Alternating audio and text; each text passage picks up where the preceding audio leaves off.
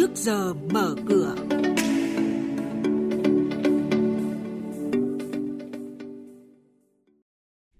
Thưa quý vị và các bạn, những thông tin sẽ có trong chuyên mục này. Hàng trăm dự án nhà ở xã hội đình trệ vì thiếu vốn. Thị trường trái phiếu doanh nghiệp ảm đạm vì dịch bệnh COVID-19. Hơn 5.000 tỷ tiếp tục đổ vào thị trường. VN Index kéo dài chuỗi ngày thăng hoa tăng điểm. Sau đây là biên tập viên Phạm Hạnh thông tin chi tiết.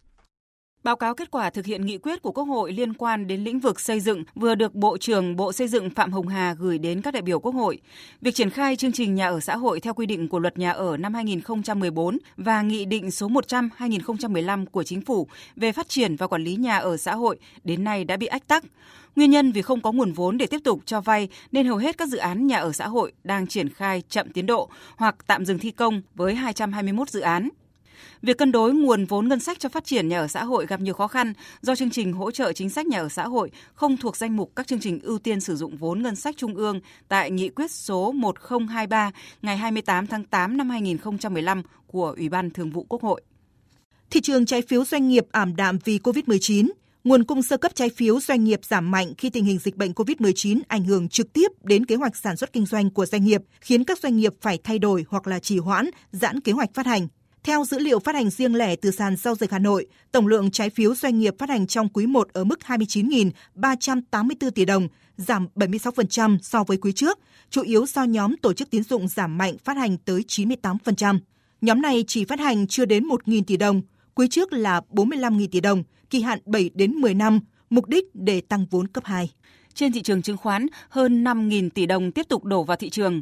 Chỉ số VN Index kéo dài chuỗi ngày thăng hoa, tăng điểm. Theo đó, nhiều nhóm cổ phiếu như hàng không, dầu khí, bán lẻ, vật liệu xây dựng đã tăng mạnh trong phiên ngày hôm qua. Đóng cửa phiên giao dịch, VN Index tăng 5,37 điểm lên 794,97 điểm. Sàn giao dịch Upcom Index tăng 0,9 điểm lên 52,63 điểm và HNX Index giảm nhẹ 0,4% xuống 110,02 điểm. Thanh khoản thị trường tiếp tục ở mức cao với giá trị khớp lệnh 3 sàn đạt 5.300 tỷ đồng. Điểm trừ lúc này là khối ngoại vẫn bán dòng khá mạnh với giá trị sấp xỉ 400 tỷ đồng.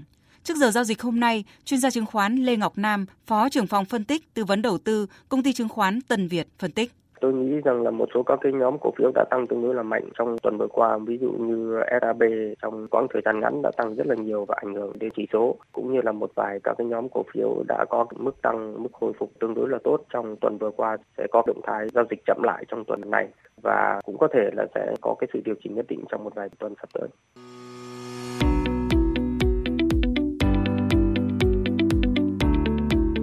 Quý vị và các bạn đang nghe chuyên mục Trước giờ mở cửa phát sóng trên kênh Thời sự VV1 từ thứ 2 đến thứ 6 hàng tuần.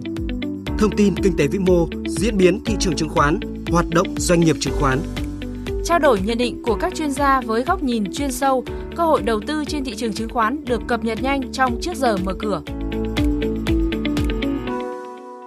Tiếp theo là tin hoạt động chi trả cổ tức của một số công ty niêm yết. Tuần giao dịch mới này có 8 doanh nghiệp chốt danh sách cổ đông thực hiện chi trả cổ tức bằng tiền, bằng cổ phiếu và cổ phiếu thưởng. Trong số đó, nhà đầu tư chú ý, ngày 23 tháng 4 tới là ngày giao dịch không hưởng quyền để công ty cổ phần tập đoàn Hoa Sen, mã chứng khoán HSG, chốt danh sách cổ đông phát hành hơn 21 triệu cổ phiếu trả cổ tức năm tài chính 2018-2019, tỷ lệ 5%. Hôm nay 21 tháng 4, công ty cổ phần đầu tư và thương mại HAREX mã chứng khoán HRB, chi tạm ứng cổ tức năm 2019 bằng tiền tỷ lệ 10%. Thời gian thanh toán vào ngày 4 tháng 5.